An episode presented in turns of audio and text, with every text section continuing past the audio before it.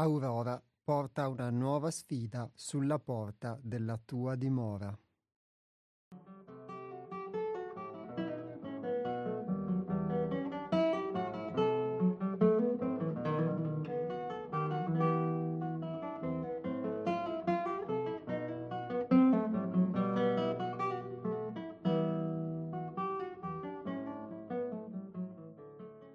Bentornati agli astronauti che ha ora inizio la trasmissione del Centro Culturale 6 Altrove in onda ogni venerdì dalle ore 12 alle ore 13.30 qui sulle frequenze di Radio Cooperativa.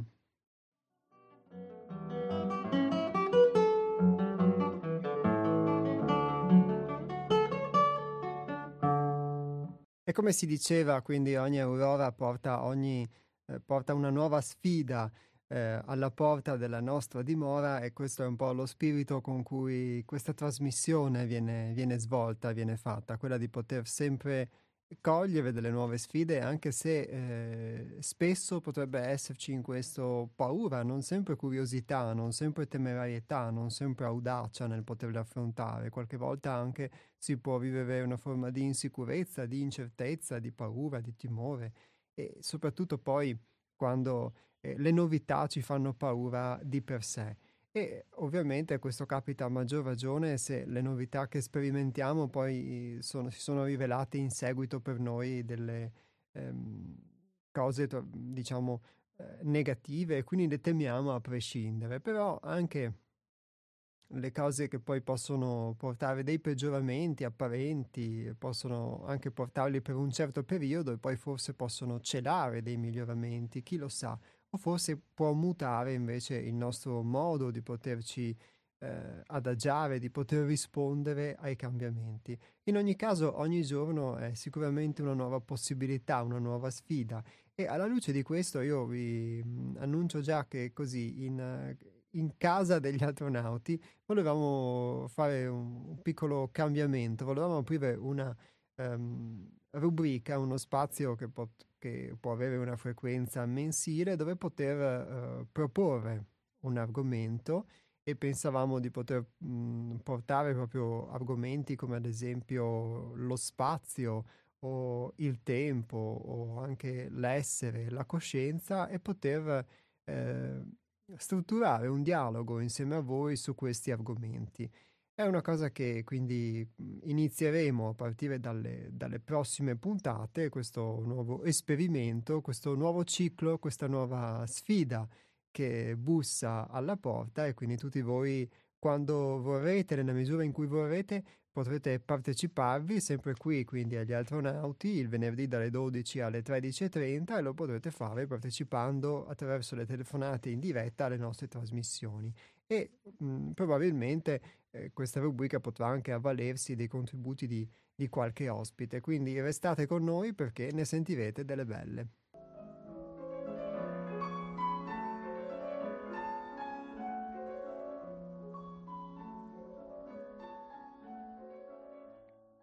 E intanto anche oggi, come nostra consuetudine, leggeremo un testo e questo testo poi lo potete trovare, diciamo, pubblicato a più riprese anche sul nostro blog che si chiama La Via della Rosa, che ha come indirizzo seialtrove.altervista.org, ve lo, ve lo ripeto, seialtrove.altervista.org e nel corso della puntata poi alternando il commento di, di questo testo alla sua lettura potrete anche intervenire in diretta. Vi ricordo già, vi anticipo il numero di telefono a cui poterlo fare, che è lo 049 880 90 20.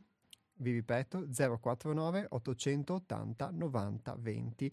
Invece per chi preferisse scrivere un sms lo può fare al 345 18 91 68 5.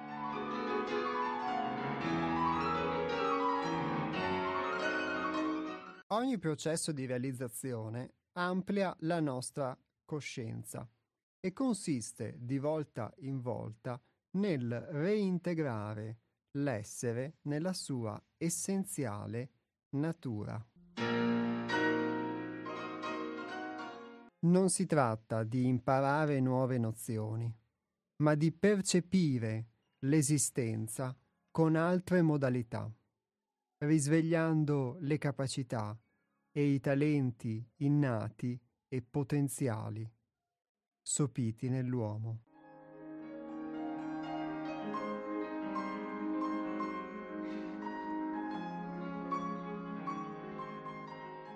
Parliamo dunque di un processo di realizzazione. Un processo di realizzazione, per come l'ho potuto sperimentare ehm, io, è quando effettivamente realizzi qualcosa. Realizzi qualcosa cosa significa? Significa nel, nel campo proprio del poter conoscere noi stessi, quindi del avere degli strumenti di autoconoscenza, quando comprendo qualcosa su di me, quando effettivamente eh, lo faccio mio, lo vivo, vedo che è vero, vedo che è reale e percepisco, spesso mi è capitato, la differenza proprio dal poter capire qualcosa che già presuppone l'aver aperto ad una possibilità di interpretazione diversa rispetto a quella ordinaria su qualcosa che mi succede, quindi aver capito e invece poi aver effettivamente realizzato, quando attraverso l'esperienza vivo determinate cose ed effettivamente poi quello che io pensavo di aver capito mi accorgo che io ne avevo solo un'idea. Ma poi è quando questa, questa comprensione si realizza nella pratica che effettivamente allora mi accorgo che io credevo di sapere, credevo di aver capito qualcosa, ma ancora non avevo vissuto pienamente questa realizzazione, questa forma di comprensione. E infatti qui si dice non si tratta di imparare nuove nozioni, ma di percepire l'esistenza con altre modalità, risvegliando le capacità e i talenti innati e potenziali sopiti nell'uomo.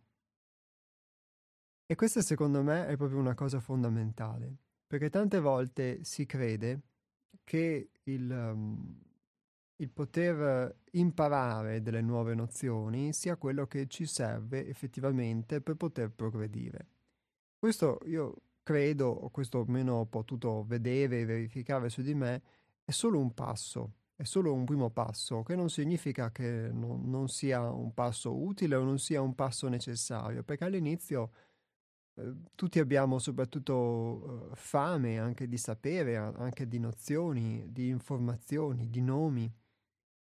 E questo riguarda non solo il mondo esterno, riguarda anche noi stessi, quindi il poter mhmm, tante volte eh, capire, dare un nome anche ad una cosa che uno vive. Quindi prima parlavamo cinque minuti fa, vi dicevo, dopo aver letto questo aforisma tratto dal nostro libricino che si chiama Roseto, eh, delle tante possibili reazioni che uno può avere, ad esempio, di fronte alla novità che bussa alla tua porta, alla sfida quotidiana. Quindi può esserci l'indifferenza, può esserci anche il non vederla, la sfida, dov'è? Boh, può esserci l'insicurezza, può esserci l'averne paura, può esserci la codardia, il nascondersi in casa quando questa sfida bussa, non farsi trovare, o può, de- può esserci anche invece la sfrontatezza, il coraggio, l'audacia di poterla affrontare, o la curiosità. E quindi ognuno di noi poi ha bisogno anche di dare un nome alle cose che vive, alle reazioni che ha, perché poi eh, questa cosa ci aiuta a poterle identificare, a poterle classificare e quindi quando ci ricapitano, quando mi ricapitano, posso dire, ah ecco, vedi, ho vissuto di nuovo questa forma di insicurezza, oppure ah ecco, ho vissuto di nuovo questa forma di arroganza o viceversa, di codardia. Di... Allora uno può dare un nome alle cose e non è e quindi anche le reazioni che abbiamo non diventano più qualcosa che, boh, non si sa cos'è, non ci accorgiamo neanche di viverle. Il fatto di riuscire a darci un nome è come il poterle riconoscere. È come poter riconoscere l'utilizzo di un determinato strumento, ad esempio ascoltando una musica, o riconoscere una lingua che tra tante lingue che per noi possono essere straniere, però uno che conosce quella lingua riconosce, riconosce la lingua quando viene parlata. E quindi questo ti permette di avere accesso a, ad una parte di te, poter vedere qualcosa di te, quindi come il conoscere quella lingua ti permette di capire quello che si sta dicendo, mentre il non conoscerla no, o comunque ti fa rimanere nel vago, stessa cosa per la musica, così anche quindi per il poter quindi ascoltare quello che si vive in modo diverso e quindi poter riconoscere la lingua che sto parlando in quel momento o la musica che sto suonando in quel momento.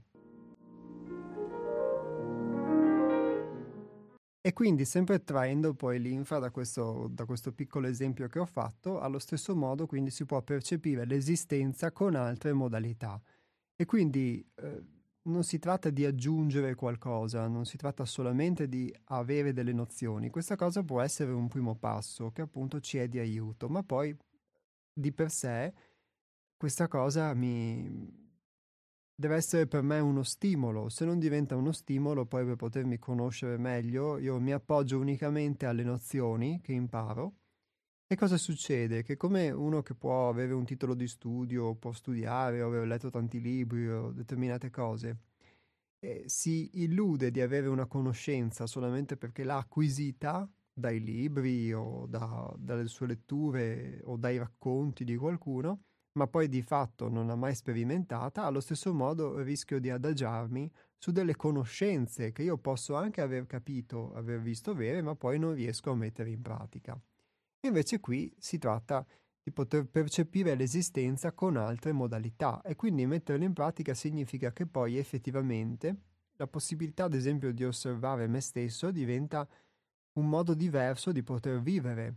E quindi non non vivere più in preda agli eventi, in preda agli eventi, quindi posso venire qui, essere emozionato, balbettare, non riuscire a parlare, eccetera, oppure viceversa posso avere la giornata storta, la giornata meno storta, eccetera, ma il poter essere il più possibile ehm, consapevole in quello che sto facendo è come aggiungere una dimensione ulteriore alle azioni che si svolgono tutti i giorni.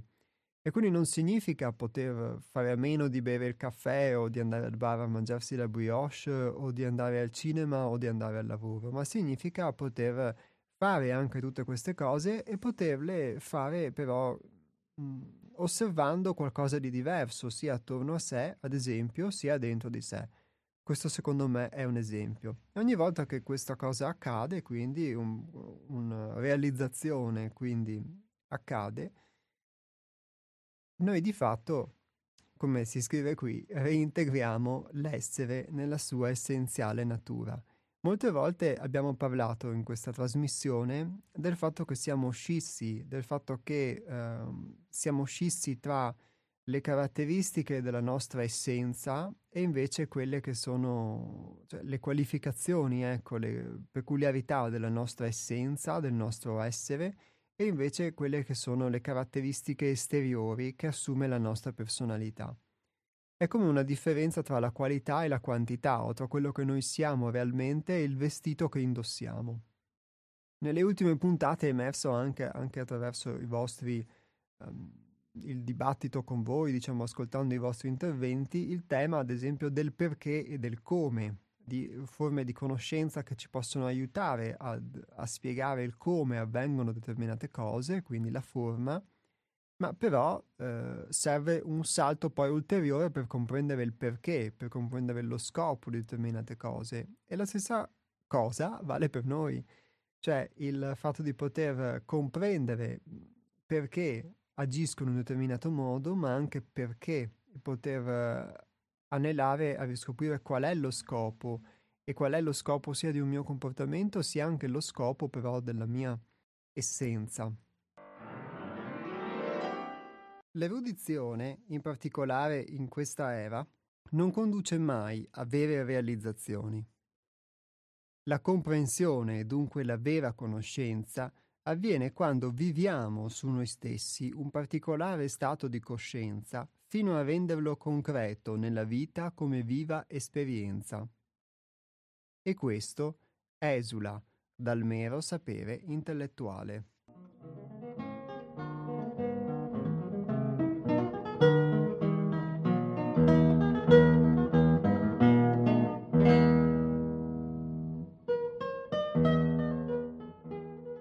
Aperta la linea telefonica per chi volesse comunicare su- qualche sua impressione riguardo quello che abbiamo letto, riguardo quello che ho detto, lo 049 880 90 20.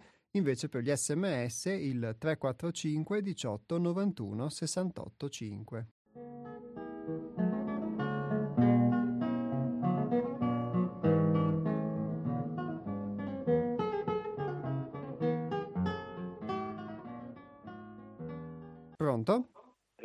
Pronto, ciao, sono Enrichi. Ciao Enrichi. Eh, senti, eh, scusa, sembra che io sia monocorde, ma eh, purtroppo mi tiri sempre a, a, a, dire delle cose sulla musica. E, per carità, non è che sono, cioè sì, sono un maniaco, ma non lo sono, nel senso che... Però volevo dire questo, se c'è un linguaggio che non ha bisogno di conoscenza, è proprio la musica. Ed è per quello che eh, una musica di Beethoven viene capita da qualsiasi persona, anche che non conosca, ah, non serve che, che, conosca la musica. E così per tutto, tutto qualsiasi, qualsiasi brano musicale tu metta, non serve assolutamente né la conoscenza dell'autore né la conoscenza della tecnica di scrittura musicale, non serve niente, è un messaggio subliminale. Ed è per quello che ha un'efficacia spaventosa, io mi sono letto degli studi proprio fatti da, proprio da quelli che studiano il cervello, ecco, non, non sono psicologi, neanche psichiatri, proprio quelli che studiano i neuroni, così, che la musica ha delle capacità immense sui collegamenti neuronali, eccetera, eccetera, perché appunto è, ha una potenza spaventosa di condizionamento, attenzione, di condizionamento delle menti e non serve che sia capita.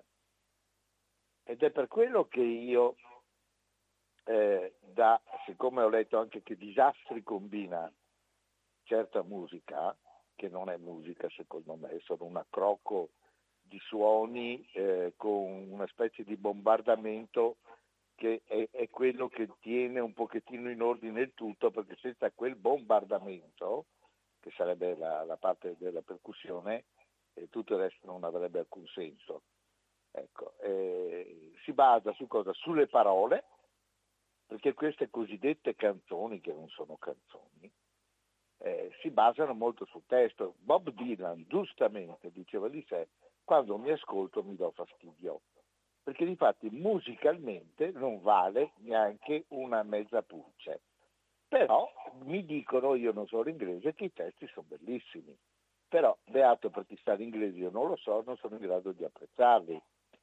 Mentre quello che ti vuol dire un altro pezzo musicale che non sia legato al testo, dove ci sono queste note che così eh, vanno sotto tanto per poter cantare una melodia, ma no, no, non, c'è, non c'è coerenza, capisci? Non c'è coerenza tra il messaggio musicale e il testo. Cioè, io sento una canzone di Bob Dylan, mi dicono che parla sempre di pace, di questo, di quell'altro, ma la sua musica non parla di pace. Togli il testo, è un blin blin blin blin che sembra un poveretto che chiede la carità qui a Bassano in un angolo della piazza Garibaldi con, con una chitarra che non sa suonare. Cioè siamo lì, non c'è nulla di più. Gli altri pazzi scatenati mettono i dissorsori al 100%, eh, fanno delle robe che, che proprio non hanno nessun senso però c'è il testo e poi c'è il matto che salta, che, che fa il cretino, che spacca lo strumento, ecco. Ma è un'altra cosa, non è un messaggio dato dalla musica, hai capito? La musica è un'altra cosa, è quella che stai trasmettendo oggi tu, meravigliosa la ballata di Chopin e anche il pezzo che non conosco per chitarra classica che è bellissimo comunque, ecco. C'è questo linguaggio universale. Potrebbe essere una specie di esperanto, perché tutti i popoli si capiscano. Tanto è vero che abbiamo giapponesi cinesi che interpretano benissimo Beethoven, benissimo Vivaldi, benissimo e lo capiscono, ma non sa mica il veneziano, sa, e manco il tedesco. Eh, sanno leggere le note e sanno, quella è l'unica competenza per eseguire, per eseguire, e capiscono cosa vogliono dire, dalla struttura, eccetera, dall'analisi che fa, eccetera. Ma chi ascolta non ha bisogno di ciò. È per questo che è l'arte meravigliosa in assoluto assieme anche alla, alla pittura, all'architettura, cioè alle arti grafiche. Ecco. Per il resto, quando sei legato a un testo, se non conosci la lingua non capisci niente. capisci? Perché anche nelle opere liriche, attenzione, c'è il testo, però il musicista fa in maniera che la musica rispecchi il testo. E per cui anche senza testo, io so cosa vuol dire perché si facevano le prove in orchestra senza, senza i cantanti, no? perché i cantanti fanno le prove separate, l'orchestra separata, poi si unisce il tutto, no? Ecco. Eh, ma a certi punti eh, commoventi magari o esaltanti di un'opera, cioè lo spirito c'era lo stesso anche se non c'era il cantante che, che si esibiva. Capisci? Sì. È, è, un'arte veramente che è stupenda ed è per quello che è cassata. Più un, pa- più un paese fa in maniera che la musica, quella vera, quella che stai trasmettendo tu, non venga divulgata e più permette quell'altra che non è manco musica, ma che serve solo a distruggere le connessioni neuronali, a distorcerle, da questo tu puoi capire il grado di civiltà di quel paese e il grado di democrazia di quel paese, perché vogliono riciclire la gente. Questo è, purtroppo, e questo voglio dire. Tra l'altro, eh, una otticina personale, tu sai chi è che suona quella ballata di Chopin? Sì, que- chi la sta suonando? Uh, Arturo Benedetti. Ah, ci siamo capiti. Perché è uno di quelli che evidentemente sapeva, aveva letto le critiche dell'epoca, che dicevano che quando Chopin suonava pareva che improvvisasse al momento e che dava sempre un senso di incertezza. E difatti questo è. E vabbè, è il grande Arturo, uno dei più grandi pianisti mai vissuti. Ciao! Ciao Enrico, grazie mille.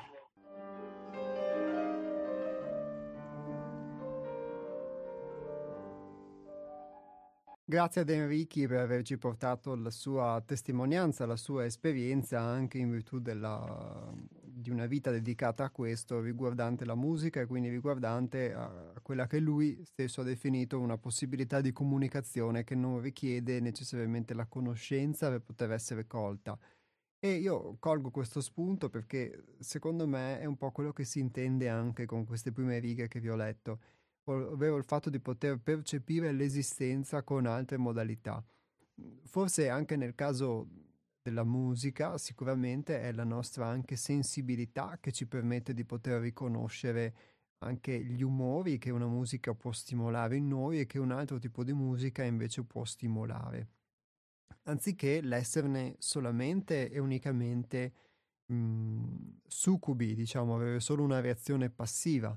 E quindi nella misura in cui uh, ne siamo succubi possono succedere queste cose anche come le dice Enrichi, che si utilizzi la musica vuoi per finalità commerciali, vuoi per finalità invece di propaganda per eh, creare una società che poi diventa disfunzionale, una società caotica e non una società invece mh, armonica, una società democratica, eccetera. E dunque, nella misura in cui siamo propensi a ricevere qualsiasi cosa o a non riconoscere anche che cosa poi un, uno stimolo di un certo tipo va, come noi reagiamo, che cosa va a produrre in noi, eh, non abbiamo quindi questa sensibilità, se non ho questa sensibilità, ehm, diciamo, eh, comincio a risuonare praticamente come la musica che ascolto, ma la stessa cosa che vale per la musica che diceva Enrichi, forse può valere anche per altre modalità di cui non siamo consapevoli.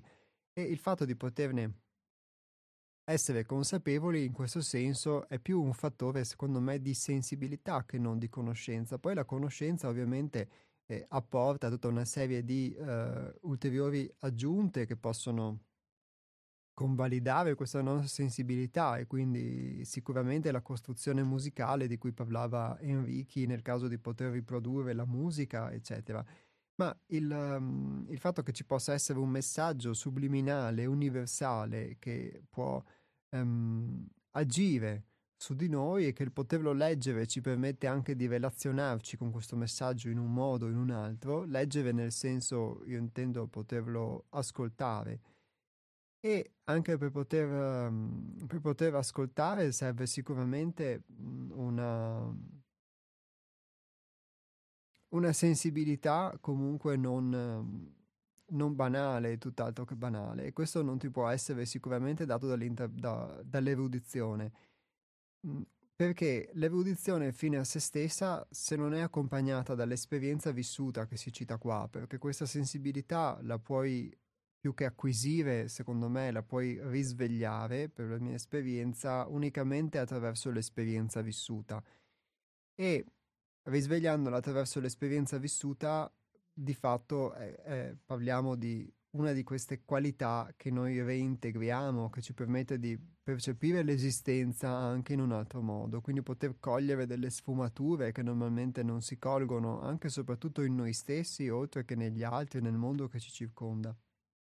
E invece l'erudizione fine a se stessa rischia di associarci, fa associare, ci fa interpretare che è una cosa diversa. Pronto? Pronto? Eh, va bene, invito, l'ascolta- invito l'ascoltatore o l'ascoltatrice a richiamare in un altro momento perché non è andata in porto la telefonata. E come vi dicevo, l'erudizione fine a se stessa sono delle conoscenze che io acquisisco Attraverso l'erudizione io più che avere una sensibilità, io interpreto, perché ho già dei dati, ho immagazzinato dei dati e quindi eh, quello che io sento, quello che io vedo, quello che io vivo, lo interpreto sulla base del mio passato. E anche se capita qualcosa di nuovo nella mia vita, io non me ne accorgo perché lo, lo leggo unicamente alla luce del passato. E quindi così anche le persone, faccio una fotografia sulle persone, me la appiccico davanti e ogni volta che mi rapporto con quella persona vedo quella maschera. Ma non c'è solo una maschera, ma c'è anche l'aspetto che forse quella maschera non è reale, forse quella maschera l'ho creata io perché mi conveniva o perché, diciamo, per tutta una serie di motivi che non hanno nulla a che fare con quella persona o con quella situazione.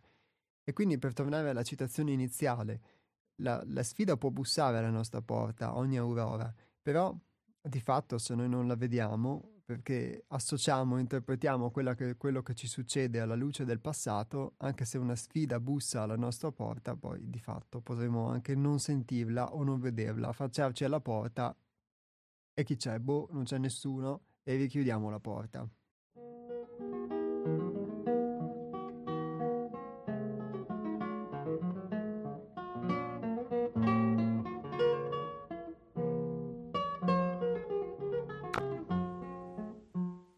Pronto? Buongiorno. Buongiorno. Mi chiamo Antonino e mm, ti ascolto sempre perché mi piace la tua trasmissione. Grazie Antonino, ben trovato. Vorrei inserirmi nella discussione sulla musica che il signor Enrichi ha introdotto prima. Io sì. credo che la musica possa anche essere spiegata per essere meglio capita e gustata. Ti faccio un esempio la pastorale di Beethoven. Uno l'ascolta, è bellissima, ovviamente eh, si muove qualcosa nel cervello, certamente fa vibrare qualcosa e condiziona i neuroni in un certo modo. Mozart, per esempio, ha la musica curativa, la chiamano curativa proprio per questo. Però nella pastorale, se tu sai che l'inizio rappresenta un panorama, cioè la campagna. Poi eh, subentra la festa, poi ci sono le... un po' come Fantasia, non so se tu hai visto Fantasia, il film di Walt Disney. Eh, no, non l'ho mai visto. Non, non, ti conviene guardarlo perché lì la pastorale è proprio spiegata a fumetti ed è gradevole poterla seguire in questo modo perché l'intenzione di Ludwig van Beethoven era proprio quella descrittiva. Descrive delle situazioni, la danza dei contadini, il temporale che irrompe e guasta la festa, eh, Vivaldi per esempio. Vivaldi se tu ascolti la primavera beh, ti piace, però se qualcuno ti spiega che a un certo punto senti anche il cucuro, perché c'è uno strumento che imita il suono del, del cucuro, allora eh, la senti più, la, la, percepisci in maniera diversa, non erudita, non colta, ma consapevole.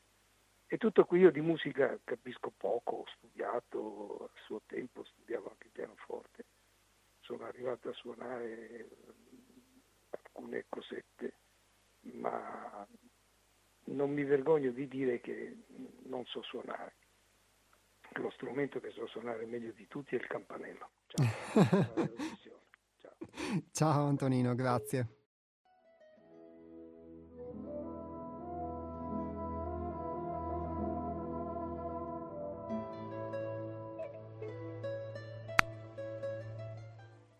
Pronto? Pronto, sono Antonio, buondì. Ciao Antonio, ben trovato. Ciao. Pensavo questo. Allora, noi viviamo immersi nella cultura del pratico, dei risultati, dell'efficienza nel lavoro, del denaro, ma, ma anche semplicemente la concretezza delle, de, dei mestieri, arti e mestieri, il, il far bene le cose, e che io chiamo, secondo i miei intendimenti, alla buona, la chiamo positivismo rispetto a un pensiero più astratto che non mi è proprio tanto congeniale. E, ma siccome che tu parli di essenza. Uno potrei buttarla in ridere, dice, ma cosa è roba da mangiare? Cioè per dire, sì. eh, che cosa, cosa si intende per essenza? Faccio degli esempi. Alcuni dicono che ricercare la propria essenza è sviluppare la propria attitudine, il proprio demone, il proprio daimon che ogni persona è un mistero, l'una diversa dall'altra e ha delle attitudini. Bene, se uno riesce a realizzare questo, lo si consiglia ai ragazzi e ai giovani, se, po- se poi bisogna vedere le condizioni, bisogna vedere i condizioni, ma insomma, eh, questo è un modo di cercare la propria essenza. Per altri l'essenza è la profonda umanità. Non, per altri ancora, quel profondo sarebbe riconciliarsi con le proprie radici, con il passato, con gli usi e i costumi, con l'identità, cioè ritrovare all'interno della propria comunità l'essenza di quella comunità sarebbe quello che abbiamo vissuto, quello che le soggetti. Ecco, e insomma, e potrei andare all'infinito, elencare dei vari modi eh, di intendere l'essenza. Ora, da quando, da quando ti sento qui per, mi pare di capire che per te o, o il gruppo a cui tu appartieni per, è molto importante la conoscenza di se stessi, di andare a, al fondo del, per, per tante ragioni, non ultima per essere felici e se non felici contenti, sentirsi proprio bene con se stessi per aver colto questi elementi essenziali della vita. Per altri è la vita stessa. Quindi la questione non è, non è, non è, come possiamo parlare di queste cose senza andare nella contrapposizione astratto-concreto? Perché il concreto, che è una parola con cui polemizzo spesso con le persone che mi conoscono, allora se concreto è una contrapposizione logica o anche di parole tra ciò che è astratto e invece dice il concreto è scendere mettere i piedi per terra. Se invece concreto è una specie di di inserirsi nella piramide sociale, nelle, nella legge del più forte, mi piazzo a un livello che è opportuno per me, che addirittura permette anche ai miei, ai miei figli di vivere bene. Insomma, adesso salto un po' di palo in frasca, ma è un po' all'interno di questa cosa che mi... Allora, a padre Balducci, quando Mm, è stato ordinato, lui era figlio di minatori del, del monte, di, Santa Fiora, di Santa Fiora del Monte Amiata e si è fatto prete. E alla cerimonia del, appunto del, che, che, che si è, di diventare prete, c'era una vecchina. Allora una vecchina si è avvicinata a lui era la sua insegnante delle scuole aliment- aliment- elementari. Mm.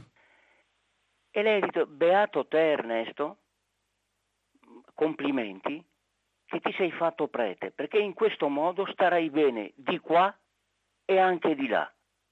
Avrebbe, secondo le frasi di questa, centrato il problema. Ecco, lui diceva che gli, gli, questo questa considerazione della, della vecchia maestra lo aveva inseguito per tutta la vita come un tormento. Quindi, tornando, tornando di nuovo a bomba, tra il vivere concreti, pratici, e, vi- e cercare la propria essenza, che è parente della felicità, ce ne vuole e quindi a me non dispiacerebbe che tu spendessi eh, qualche parola su ciò che intendi per essenza. Ciao. Ciao Antonio, grazie mille.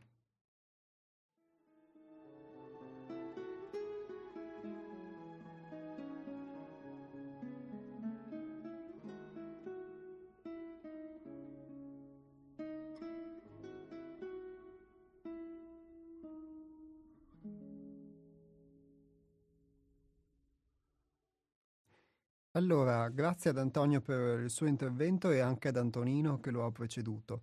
Allora, riguardo alla richiesta di, di Antonio, che esaudisco molto volentieri, che, perché è proprio il senso della trasmissione e anche proprio di, del testo che stavamo trattando. Per essenza, più che intendere qualcosa, posso dire quello che ho potuto sperimentare, alla luce proprio di quello che, che leggevamo e di cui parlavamo. Perché mh, essenza, secondo me, eh, può essere anche tutte queste eh, possibili qualificazioni che tu hai citato e che normalmente si intendono, quindi la possibilità di poter sviluppare i propri talenti oppure di rincontrare una propria profonda umanità. O di riconciliarsi anche sicuramente con la propria comunità di appartenenza o identità di appartenenza, eccetera. Può passare anche attraverso sicuramente questi stadi o assumere queste forme.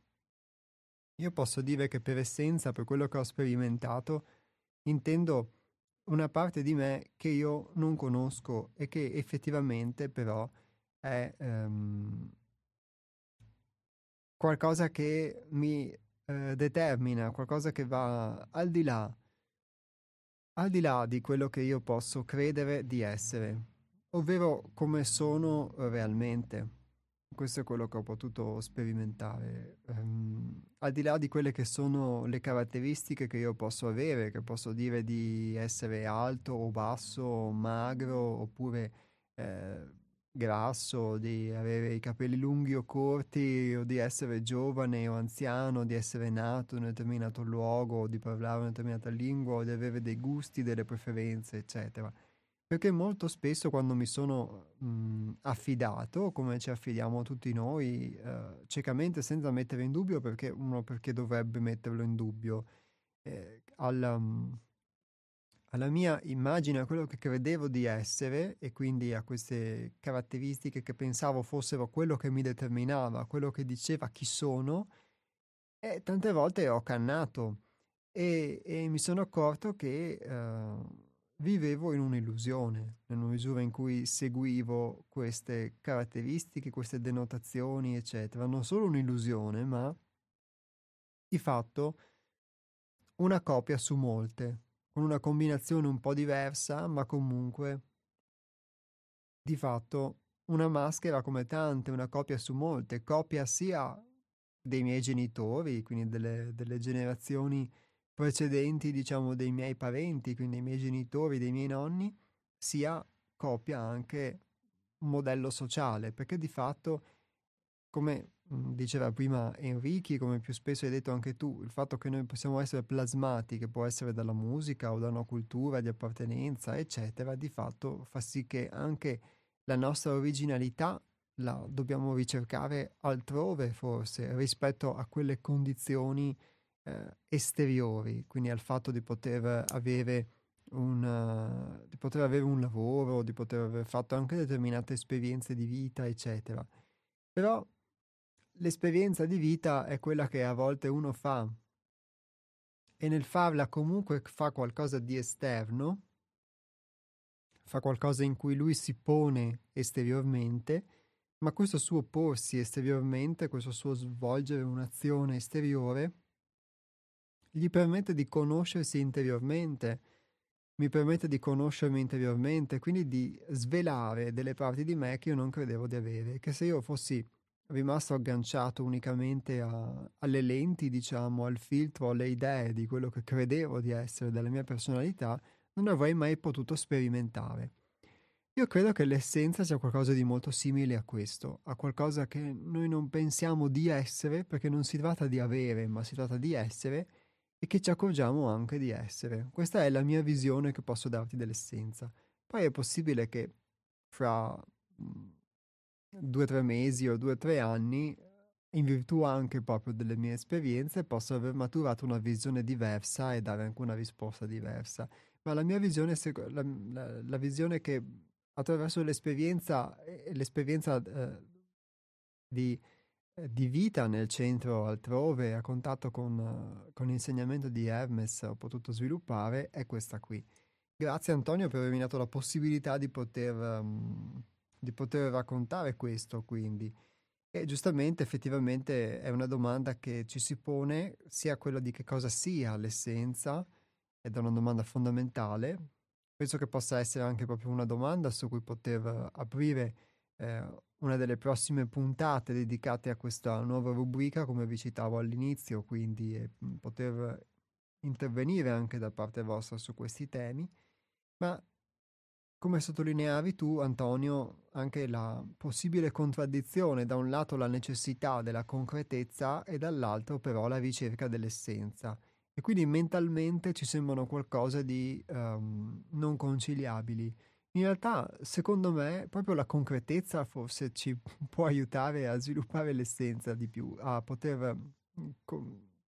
Paolo per me mi ha aiutato di più a poter conoscere la mia essenza, la concretezza, perché la concretezza ti mostra la realtà per come è, che non le illusioni, perché tante volte le chiacchiere o il blablaismo, come, come citavi tu la volta scorsa, ci fanno, ci convincono di essere qualcosa, di essere, andare da qualche parte, di cambiare, eccetera, e non ci accorgiamo che in realtà, mh, mhmm, di fatto, la realtà potrebbe essere molto, molto diversa.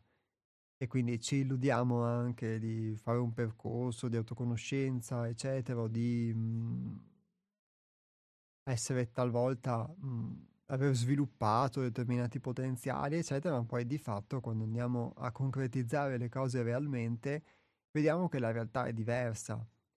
E quindi, come vi dicevo altre volte, il fatto di poter eh, vedere Dio nel vivere la realtà, perché cosa c'è di più divino della realtà, di ciò che è reale. E quindi allo stesso modo io posso dire cosa c'è di più, cosa c'è, cosa può essere l'essenza se non la realtà.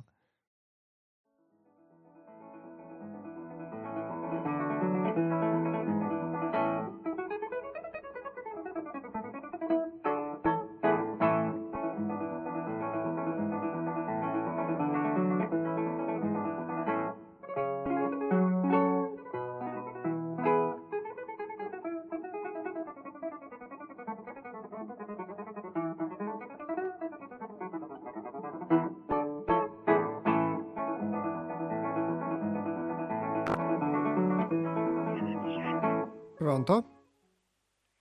Buongiorno, sono Francesco, chiamo da Venezia. Buongiorno Francesco.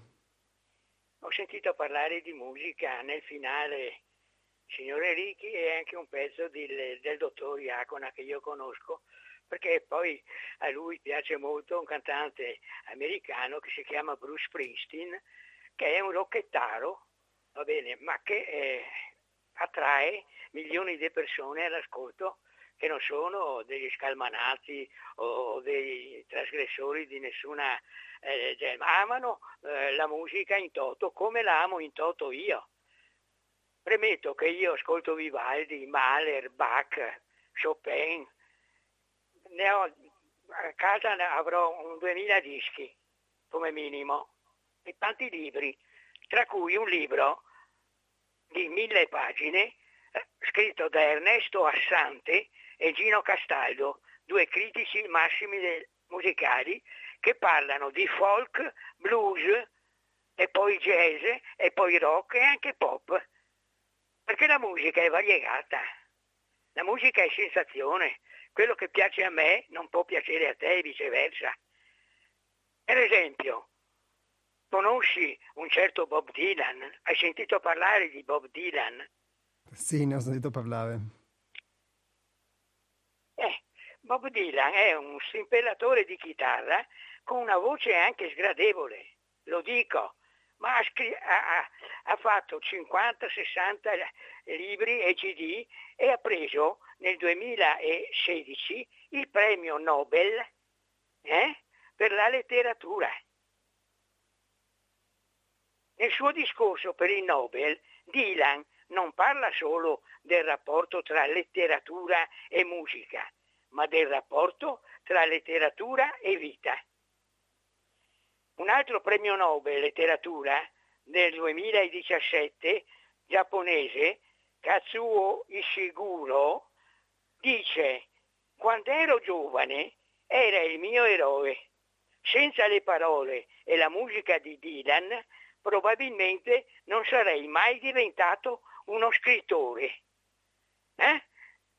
Per finire, leggo un po' di righe di questo bel libro che introduce la musica a 370 gradi appunto di Assante Castaldo e dice il racconto della musica del Novecento è il racconto della musica dei nostri tempi. Più che altre arti non si può dimenticare il cinema e più in genere i segnali dell'iconografia la musica è stata in assoluto la voce primaria dell'unicità e della diversità anche del continente americano. È lì, è lì che la madre Africa, attraverso la migrazione forzata di milioni di schiavi, ha disseminato la sua antica e profonda lezione musicale germogliando in mille forme ancora attualissime. Va bene, grazie. È lì però... che le etnie europee hanno generato stili, versi, attitudini musicali che sono diventate la più vitale voce del nuovo popolo che andava formandosi.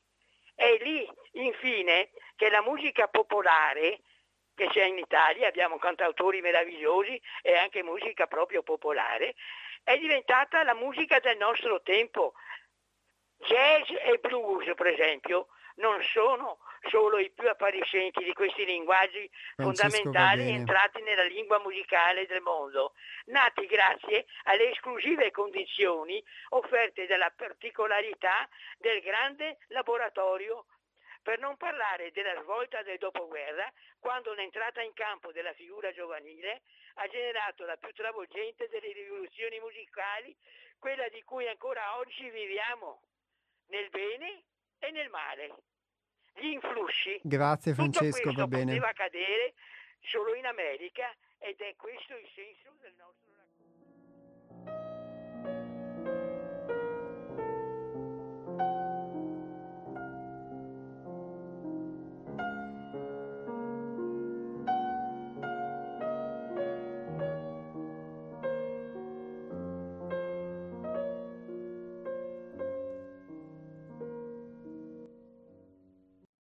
Grazie anche a Francesco per il suo intervento, però diciamo ci sono due noticine che vorrei farvi. La prima è che noi abbiamo parlato sì, di musica lateralmente, però come esempio, quindi anche diciamo ehm, sia Enrichi sia Antonino si sono rifatti a questo, ma uh, il, uh, Francesco giustamente ha detto di aver sentito l'intervento di Enrichi e di Antonino evidentemente non ha sentito l'intervento di Antonio, quindi subito dopo Antonino, che, in, che faceva una domanda precisa riguardante l'essenza, che è questo il tema della trasmissione. Quindi abbiamo parlato lateralmente della musica e quindi non, non ho nemmeno le competenze adesso per poter discettare su Vivaldi o su Bob Dylan, quindi io posso apprezzare ovviamente le vostre considerazioni, ma io sono veramente, lo confesso da questo punto di vista, un ignorante e, mh, mhmm, e quindi io, come diceva Enrichi, che ci sono persone che possono riconoscere una bella musica, io posso riconoscere quella che è una bella musica per me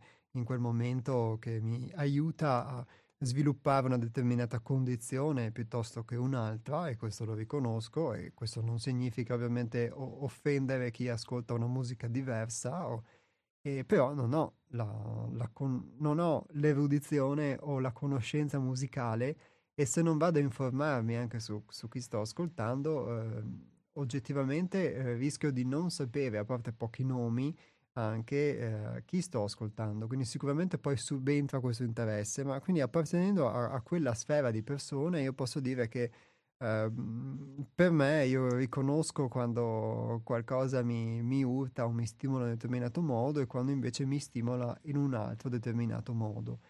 E, ehm, e quindi questo è l'unico apporto che io posso, posso, dare alla discussione sulla musica. Poi so che ci sono delle puntate, delle trasmissioni di questa, eh, di questa emittente che si occupano specialmente di musica, quindi nel caso poi nel caso voleste dialogare su questo tra di voi, vi potreste ritrovare eh, guardando il palinsesto di Verde Cooperativa su queste trasmissioni. Invece, tornando, alla, tornando all'essenza, diciamo, sicuramente ognuno di noi è diverso e come diceva anche adesso Francesco, ognuno di noi può ascoltare una musica che gli piace e qualcosa che non gli piace e indubbiamente ci sono musiche varie, dopo di là di come la si pensi, e quindi abbiamo diversi stili musicali, eccetera, ma la stessa cosa si può dire per la poesia, la stessa cosa si può dire per il cinema, per la letteratura, per qualsiasi tipo di arte, di espressione umana. E quindi tornando a, a quello che dicevo rispondendo ad Antonio, secondo me anche l'espressione umana alla fine è un modo per ricercare l'essenza, perché chi alla fine ci può dire che anche una musica brutta e cacofonica non sia stato o non sia un modo attraverso cui una persona ricerca la propria essenza. Poi mm, chissà quante vie intraprende la coscienza. Il, um, e quindi tutte le modalità, tutte le cose, secondo me, che uno va ad esprimere all'esterno sono strumenti con cui uno riesce a riconoscere se stesso. Poi il fatto è che avere, come si diceva anche prima, come ad esempio diceva prima um, Antonino, che lui ha, può ascoltare la musica, ma l'ascolta um, in modo non erudito, però consapevole. Ecco, allo stesso modo io credo che anche gli strumenti forse che utilizziamo, le esperienze della vita di tutti i giorni, nel momento in cui le viviamo in modo consapevole, allora forse, questa è la mia esperienza, ovviamente è la mia piccola verità, eh, possiamo viverle in modo diverso e allora diventano uno strumento, allora diventano una modalità per poter aiutarci, a, aiutarmi a far emergere qualcosa che ho dentro, a poter vedere le cose diverse. E, e quindi, come si diceva proprio in apertura di questa lettura di oggi, nel reintegrare l'essere nella sua essenziale natura. Oppure posso perdermi nello strumento. Quindi posso perdermi unicamente nella musica, che sia l'ascolto o l'esecuzione, nell'arte o nelle camminate, non lo so, in tantissime cose, nella politica, nel... e mi perdo invece in quello che dovrebbe essere uno strumento, cioè quello che dovrebbe essere un viaggio che mi porta ad una meta e poi dimentico per strada la meta, intraprendo tutt'altre mete e non mi ricordo nemmeno più qual era la meta iniziale. Quindi una domanda esistenziale che spesso ci si pone, ad esempio, relativo anche all'essenza che diceva prima Antonio, è se effettivamente quando noi nasciamo in questo mondo abbiamo una meta e quindi se il viaggio che percorriamo è funzionale a raggiungere questa meta oppure no se effettivamente c'è questa meta, se ce la possiamo ricordare. E io mi chiedo se questa meta fosse me stesso e tutto quello che io faccio possa essere funzionale a, a scoprire qualcosa che però è dentro di me e non devo ricercarlo fuori e quindi non sono tanto le cose esteriori che mi fanno arrivare da qualche parte, ma che sono un aiuto per vedere quello che già sono e che altrimenti senza fare l'esperienza di volta in volta di cogliere la sfida quotidiana, di poter fare qualcosa di nuovo, non riuscirei a vedere? Questa è una domanda che ad esempio mi pongo.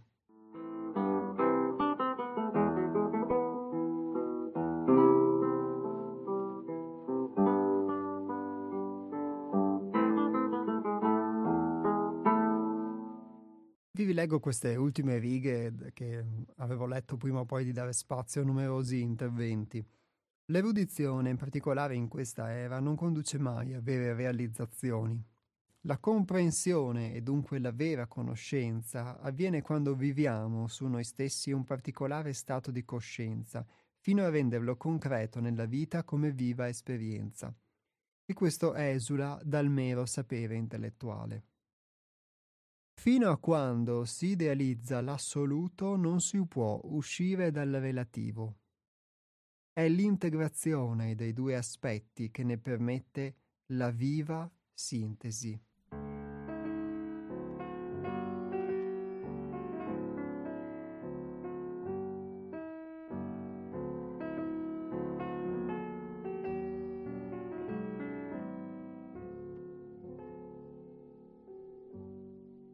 Qui sicuramente si può dire che ci sono molti assoluti, perché non c'è solo un assoluto religioso.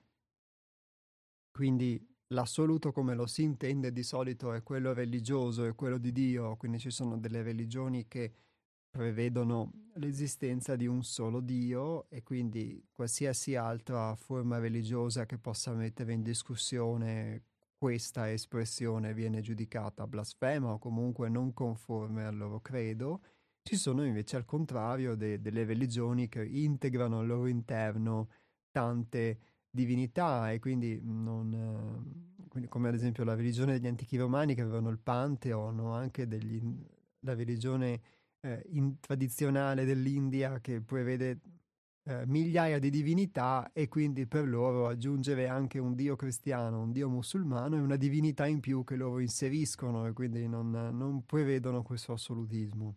Quindi ci sono questi due modi di intendere le cose, in modo relativo o in modo, o in modo invece assoluto, solo io e basta. E questa cosa traslata alle religioni, la si può sicuramente traslare ai modi di essere, la si può traslare alle ideologie, solo una è quella corretta, tutte le altre basta, tutte le altre sono da escludere, a, sicuramente alle culture, eccetera. Non è questo il senso di oggi, perché io credo che anche il, il messaggio che ha dato Enrique sia stato forse un po' travisato, perché lui ha parlato della musica come linguaggio universale, quindi non, ehm, non ci sono state forse delle forme di discriminazione che forse sono state percepite più che altro da, um, da altri, forse sulla base dell'interpretazione, ma è questa cosa dell'assoluto, del relativo, qualcosa che si può applicare anche nella nostra vita di tutti i giorni. io penso a quante volte io penso qualcosa e questa qualcosa è mh, mm, per me un'assolutezza assoluta. Può essere un modo di essere, un modo di fare qualcosa, può essere, un, può essere anche un'idea che io mi faccio di che cosa è bene, di che cosa è buono, di che cosa è giusto, di che cosa è bello, eccetera. Quindi idealizzo l'assoluto. E tante volte idealizzo anche di essere quell'assoluto. Io idealizzo di essere nel buono o nel giusto o di essere mh, perfetto, migliore, eccetera. E non contemplo in realtà altri punti di vista o non contemplo altre possibilità. In questo caso, quindi, come leggevamo in quest'ultime righe, quando si idealizza l'assoluto non si può uscire dal relativo, perché in realtà ogni volta che io idealizzo l'assoluto, non faccio altro che eh, idealizzare, io così leggo almeno queste righe, idealizzare solamente una parte ed escludere tutto il resto. Ma inevitabilmente la vita è fatta di tantissime sfaccettature, la vita è fatta di tantissimi punti di vista, la vita è fatta di tantissime esperienze che possono tra di loro conciliarsi, che possono tra di loro essere complementari, che possono integrarsi, che possono intrecciarsi, è fatta di tantissime anche cose inattese che possono succedere, che noi non ci aspettavamo perché avevamo delle aspettative, dei programmi, delle cose e poi in realtà la vita va in modo diverso e non sempre si ha la fluidità di poterla accettare. E quindi non si esce mai dal relativo in questo senso. E qui si dice l'integrazione dei due aspetti che ne permette la viva sintesi. E quindi lo leggo così, ci può essere qualcosa di assoluto, questo assoluto forse può essere proprio la nostra essenza di cui eh, si diceva prima anche attraverso l'intervento di Antonio, ma la nostra essenza poi ha tantissime possibilità di esprimersi. Forse quindi questo assoluto c'è, è dentro di me, non è fuori unicamente, o può essere anche fuori, ma perché è dentro di me, e però si esprime attraverso delle modalità che io non sono quelle che io mi immagino, non sono quelle che io prevedo. E da un certo punto di vista secondo me, io vedo questa cosa anche come pienamente ragionevole, razionale, perché se, questa ess- se la mia essenza o se il, qualcosa che è dentro di me, che può essere l'assoluto, che sono io, non è qualcosa di separato da me, e non si esprimesse attraverso modalità che io non contemplo, non avrei nessuna possibilità di fare esperienza, di imparare, quindi non avrei nessuna possibilità proprio di poter integrare quello che ho messo da parte, quello che quando mi sono conformato a questa società ho, ho messo via, quindi la spontaneità, l'originalità, il, la sincerità eh, la, la, profondità di cui si parlava prima, la sensibilità, tutte queste eh, caratteristiche che per vivere nel mondo, per l'esigenza concreta, come diceva Antonio, uno poi mette da parte e quindi vive come una forma di dissidio tra l'essenza e la necessità del concreto, quindi il positivismo, e, eh, e quindi non avrei la possibilità di poter eh, scoprire me stesso se questa essenza, questo mio scopo non si rivelasse attraverso lo strumento dell'inatteso, attraverso lo strumento della sfida quotidiana.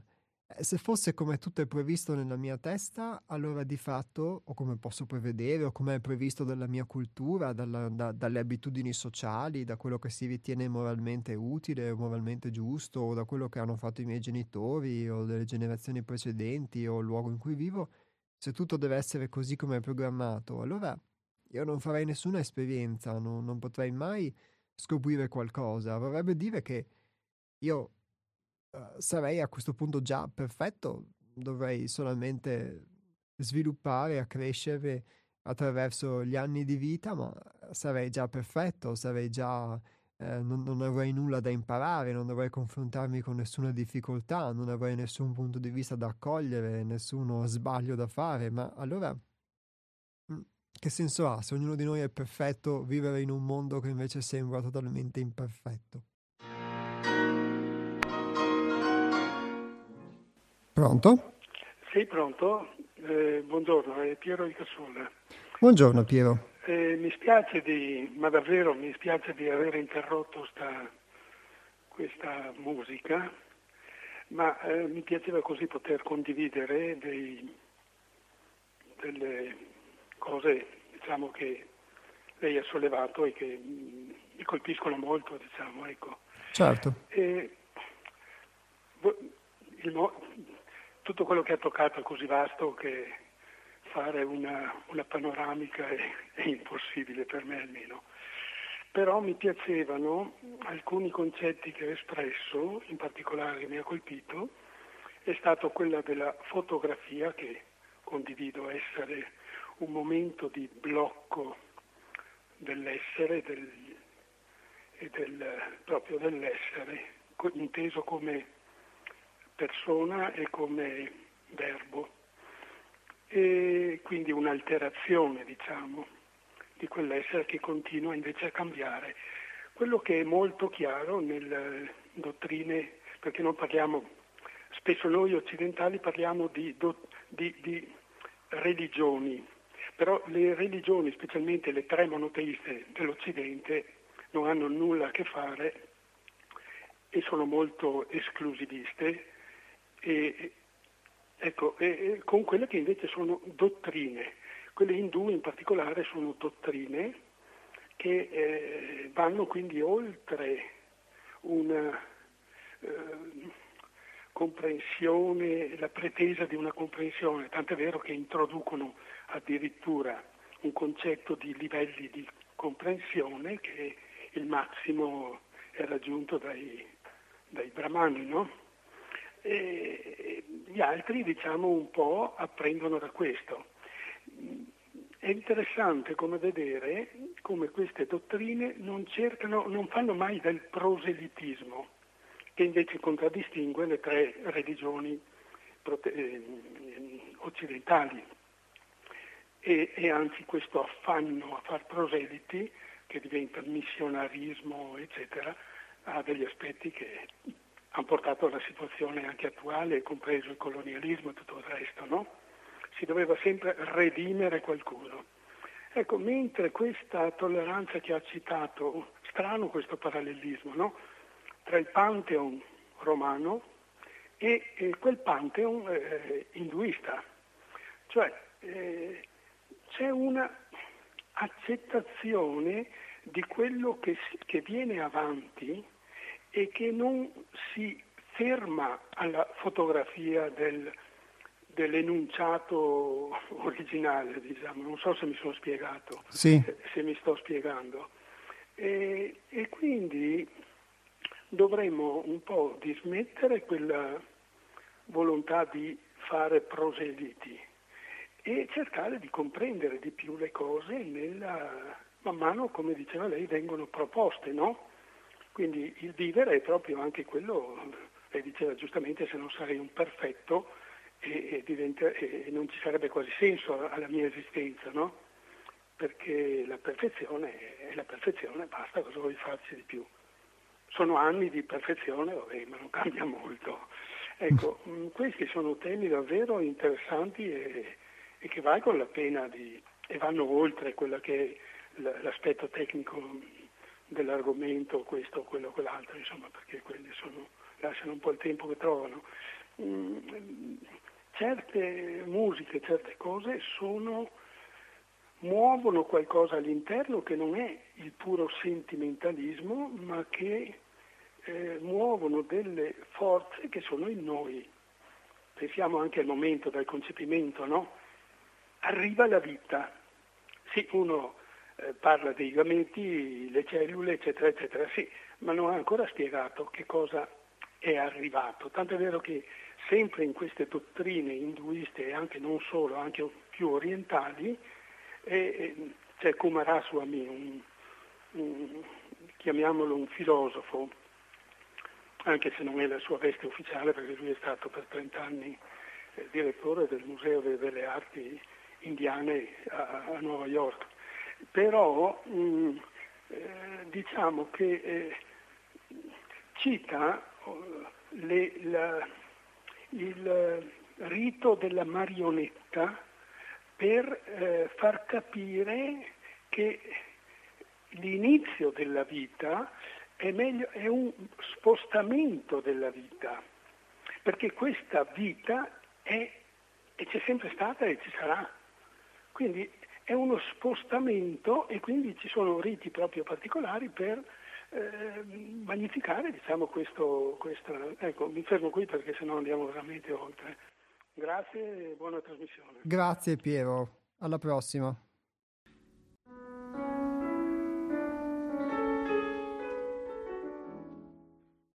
Grazie a Piero che, mm, se non erro, è la prima volta che interviene nella nostra trasmissione. E, mm, sì, le, le tematiche, innanzitutto lo ringrazio anche insomma, per, per l'interesse nei, nei temi che, che, la nostra trasmissione sviluppa. E quello che, che, lui ha detto, secondo me, si può applicare anche in un contesto che, oltre a quello culturale, può essere quello della nostra, della nostra vita. Lui mh, ha fatto riferimento, credo, se ho capito bene, ad una cosa che ho detto prima, che tante volte mh, faccio una fotografia di una situazione, di una condizione, di una persona e, ed è una fotografia che ho in mente e ogni volta quindi che mi rapporto con quella persona e poi ho quella fotografia, o vivo quella condizione, eh, ho quella fotografia davanti e quindi non riesco a percepire la realtà per com'è. È una cosa che in molte volte io ho, percep- ho, visto che succedeva, ma se non avessi la, avuto la possibilità nel mio caso di entrare a contatto con un insegnamento diverso, con un'esperienza che mi permettesse di vederlo, ancora oggi sarei vittima di questa cosa. Ma vittima di cosa? Vittima di qualcosa che io stesso faccio, non di qualcuno dall'esterno che mi fa qualcosa. Di qualcosa che io stesso faccio e lo faccio perché? Per ignoranza, nel senso per non conoscenza di come funzionano le cose. E per mia non conoscenza resto attaccato a questa immagine, a questo filtro e quindi eh, interagisco con la realtà sulla base di questo filtro. Ma non solo, ma io metto anche una maschera per cui io stesso poi, in virtù di questa immagine che ho davanti, di questa fotografia che credo statica che ho davanti, poi interagisco in quella condizione, con quella persona, in un modo che eh, implica praticamente eh, l'avere quella maschera, cioè la, eh, assumere un ruolo in cui eh, se vedo qualcuno come cattivo, come buono, per fare un esempio banalissimo, poi io mi comporto come tale o avrò paura a relazionarmi con qualcuno e poi alla fine scopro quando in sincerità posso vedere le cose come sono realmente, quindi in questo senso è la realtà, accettare la realtà, che era solo una mia illusione.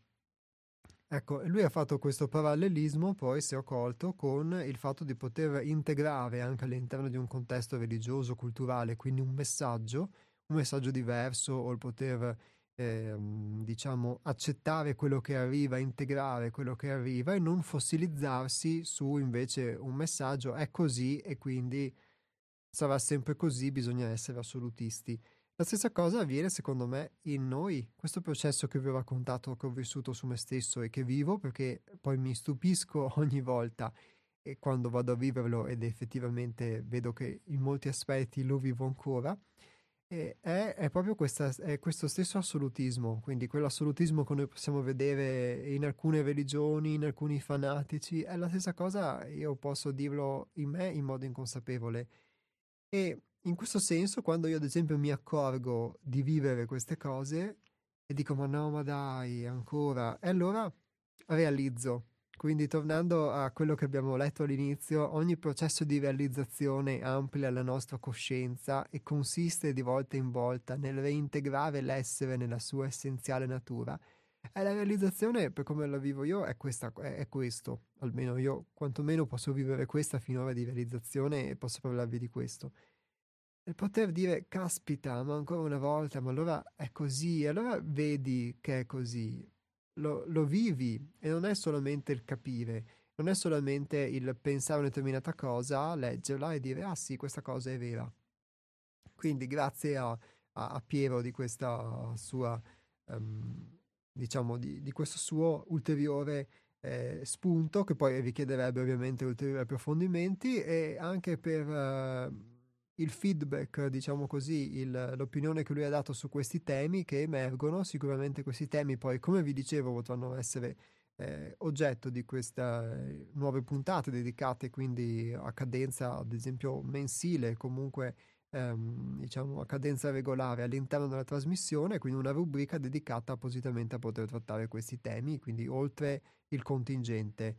e io vi do appuntamento con gli astronauti ehm, diciamo al prossimo venerdì che quindi sarà il 13 di maggio 2022, sempre dalle 12 alle 13.30. Trovate mh, mm, poi maggiori informazioni sul nostro sito che è seialtrove.it per quanto riguarda il centro di pedagogia evolutiva 6 altrove chi desidera può anche ricevere degli spunti eh, settimanali la domenica mattina via email iscrivendosi al pensiero settimanale trova tutte le informazioni sul nostro sito appunto seialtrove.it gli astronauti e il centro di pedagogia evolutiva 6 altrove vi ringraziano e vi danno appuntamento al 13 di maggio alle ore 12 su Radio Cooperativa